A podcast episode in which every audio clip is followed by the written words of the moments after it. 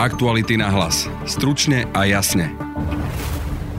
Vláda sľubuje vyššie platy, najmä vo verejnej sfére. Niektorí ekonómovia tvrdia, že je najlepší čas pýtať si vyšší plat aj v súkromných firmách. Teraz je ten najlepší čas na to, aby človek tlačil na náraz svojho platu za posledných 10 rokov. Iní hovoria, že tam sa už platy zvýšili. V súkromnom sektore rástli mzdy za posledné roky zásadne. Budeme sa pýtať aj na to, prečo nemáme platy ako v Nemecku či v Rakúsku. Vítajte pri dnešnom podcaste o platoch. Moje meno je Peter Hanák. Vláda schválila návrh rozpočtu, ktorým zvýši platy vo verejnej správe. Zároveň sa zvyšuje minimálna mzda na 520 eur. Vypočujte si ministra financí Petra Kažimíra z jeho dnešnej tlačovky. Podľa nás by um, celkové reálne mzdy mali rásť eh, v budúcom roku o 3,7%, niečo pod 4%, to je veľmi slušný výkon. V ďalších rokoch to bude niečo nad 3%. Nominálny rast teda v najbližších rokoch C6 a reálny rast eh, miest eh, medzi 3 a 4 percentami. Priemerná mzda v budúcom roku by mala dosiahnuť úroveň 1077 eur.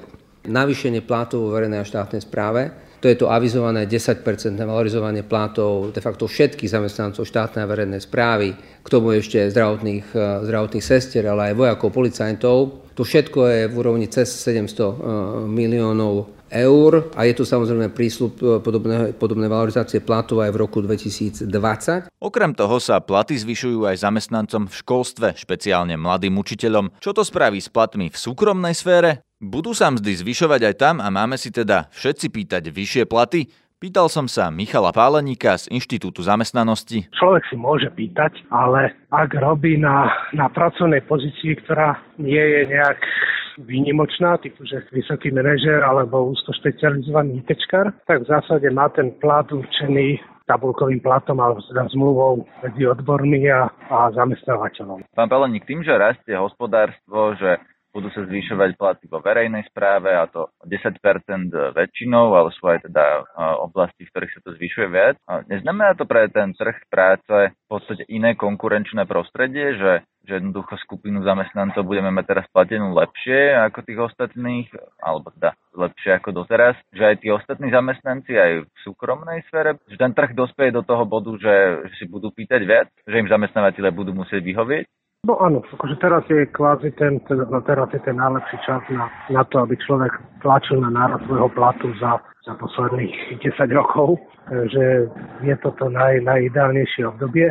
A samozrejme je tá, je tá otázka, že ako sa mu to zadarí, a ako je to reálna možnosť v nejakej pozícii, kde tých ľudí je, kde treba odborovú angažovanosť. Máme to tomu ministrovi financí veriť, že teda budú o toľko vyššie platy, že tí ľudia to reálne pocítia, nie je to len štatistický údaj, že stupnú platy len preto, že sa zdvihnú napríklad vo verejnej správe. Tá otázka skôr nie, budú sa zvyšovať aj v súkromnej sfére? Tak štát je najväčší zamestnávateľ.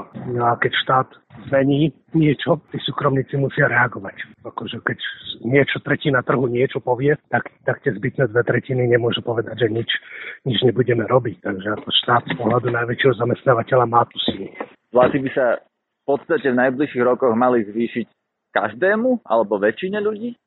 Áno, ak štát, štát teda teraz robí to, že, že zvyšuje platy svojim zamestnancom, čo teda vyzerá podľa štátneho rozpočtu, že, že naozaj idú robiť. Nie všetci ekonomovia však podporujú zvyšovanie platov. Zavolal som aj českej ekonomke Hane Lipovskej z Masarykovej univerzity v Brne, ktorá je držiteľkou ceny pre mladých ekonomov do 35 rokov a tiež autorkou kníh Moderná ekonomia a Kto chce naše peniaze. Vysoké platy ve veřejné sféře především odčerpávají, abych přímo řekla, kradou lidi eh, ze mzdové sféry, tedy ze soukromé sféry. Takže první nebezpečí, ke kterému dochází, je, když veřejná sféra dá nerozumně vysoké platy, protože přiznejme si, že to, kde se vytváří bohatství země, to, z čeho každá země může potom živit svoje lidi, je ve většině případů soukromý sektor. Samozřejmě ve veřejné sféře máme zdravotnictví a školství jako klíčové oblasti, ale jinak nevím, jak na Slovensku, ale dejme tomu, pokud půlka veřejné sféry bude úřednictvo, tak byť jsou úředníci důležití, neuživí zemi. Tím pádem, pokud vy vyčerpáte nebo odčerpáte lidi ze soukromé sféry do, do veřejné tím, že je nalákáte na vyšší platy, no tak se tím snižuje potenciál bohatství národa. Takže do budoucna Druhý... je to nebezpečné, že v, vo verejnej sfére by rastly platy vyšší jako v soukromnej?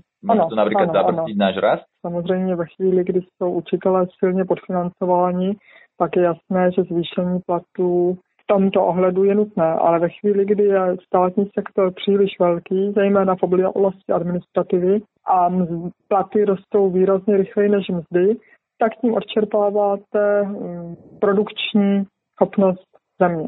Ľudia na Slovensku sa často pýtajú takú otázku, že, že či to vlastne nie je na čase, že nám rastú platy, lebo veď napríklad takí Rakúšania alebo Nemci majú platy podstatne vyššie.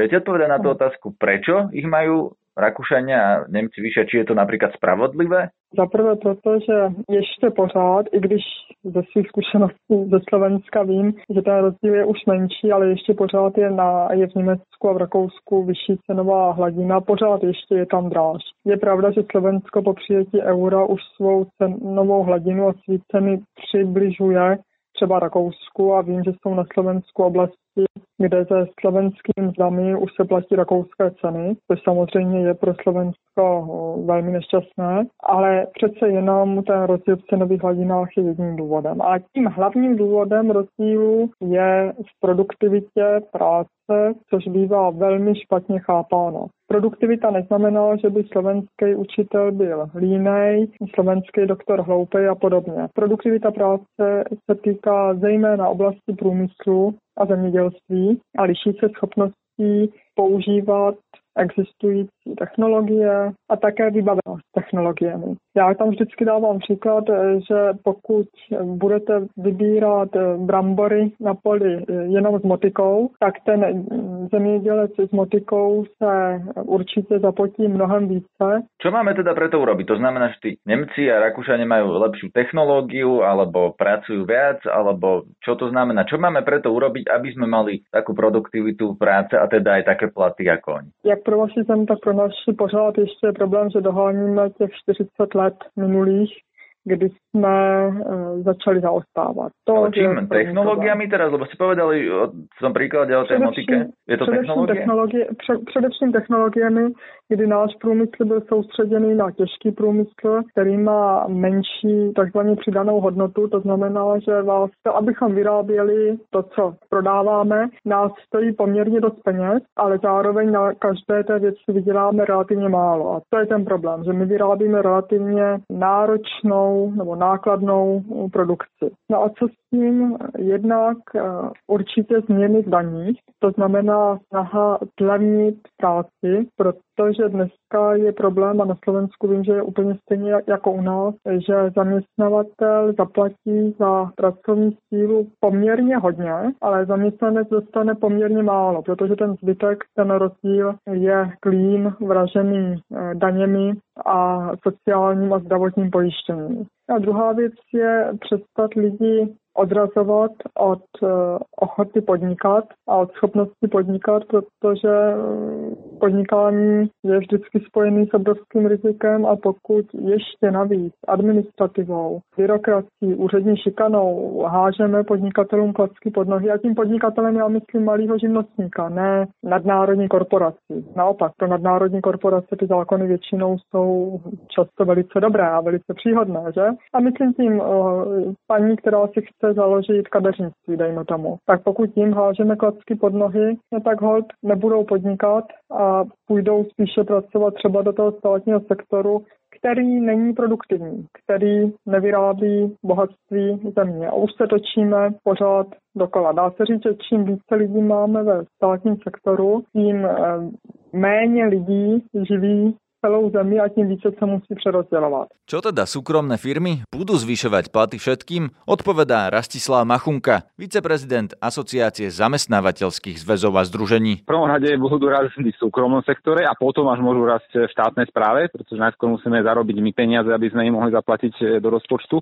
Ale to, e, to sú také politické ako rozprávky, že vláda tu zvyšuje mzdy a podobne. Mzdy, mzdy zvyšujú zamestnávateľia, výlučne zamestnávateľia A to preto, lebo máme nedostatok e, pracovníkov a preto, lebo tu máme konjunktúru a, a jednoducho, ak chceme ľudí dostať e, tam, kam potrebujeme, aby nám dostali vo firmách, tak musíme mzdy zvyšovať. Dnes sme už v stave, kedy máme prehriatú, prehriatý trh práce a to zvyšovanie miest je dosť neudržateľné. Ale samozrejme, ak sa nič nestane z hľadiska nejakého medzinárodného vývoja a stále bude pokračovať nejaká končiaca sa konjunktúra, tak e, tá prognoza rastu miest je v poriadku, ale nie preto, že zvyšuje mzdy vláda, ktoré e, zamestnancov vo verejnej sfére a hlavne teda v štátnej sfére a urovnáva tabulkové platy a podobne, ale pretože to bude na základe nejakých trhových princípov a trhových potrieb, ktoré tu budú na zamestnancov. Takže vy ste tie platy už zvýšili, keď hovoríte, že... Tak každý rok sa zvyšujú. To znamená, každý... že ľudia nemôžu očakávať, že na budúci rok, napríklad, že od januára sa zvýšia platy? Tak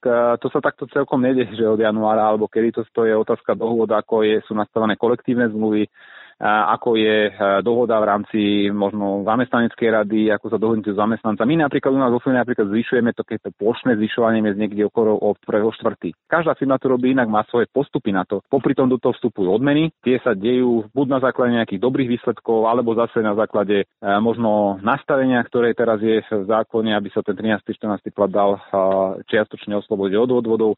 Každá firma má svoje mzdové predpisy iné a inak postupuje, takže nejaké plošné zvyšovanie 1 januáru, to sa týka štátnych zamestnancov, ale... No. Nebudete musieť vy ako súkromná sféra reagovať na to, že sa zvyšujú platy vo verejnej správe o 10%? Lebo nie, to preto len to nie, určite nie, konkurencia. Nie, určite nie, pretože toto je reakcia štátu na nás. Pretože toto je opačne, to je reakcia štátu na nás. Veď si zoberte, že e, kuchár v Bratislave má hrubú mzdu možno 1800-2000 eur tak v hoteli. A ako majú zohnať e, kuchárku do školy? Keď má minimálnu mzdu a ona má podľa tabuliek minimálnu mzdu v Bratislave, ale aj medzilaborcia. Tak medzilaborcia ho možno zoženú za tú minimálnu mzdu, aj keď to horko ťažko, ale Bratislave ho nezoženú, takže musia jednoducho zvyšovať mzdy. Oni sa dobiehajú, že štát dobieha naše zvyšovanie miest a vedia aj odôvodnenie, prečo vlastne pristúpili na tie nové tarify, ktoré spravili od 1. januára, kde vlastne minimálna mzda tých 520 eur, ktorá je, tak to je výsledok toho, že v súkromnom sektore srástli mzdy za posledné roky zásadne a v štátnom sektore vždy pomalšie. A oni jednoducho musia dobehnúť, pretože nemá tam kto pracovať v štátnej sfére.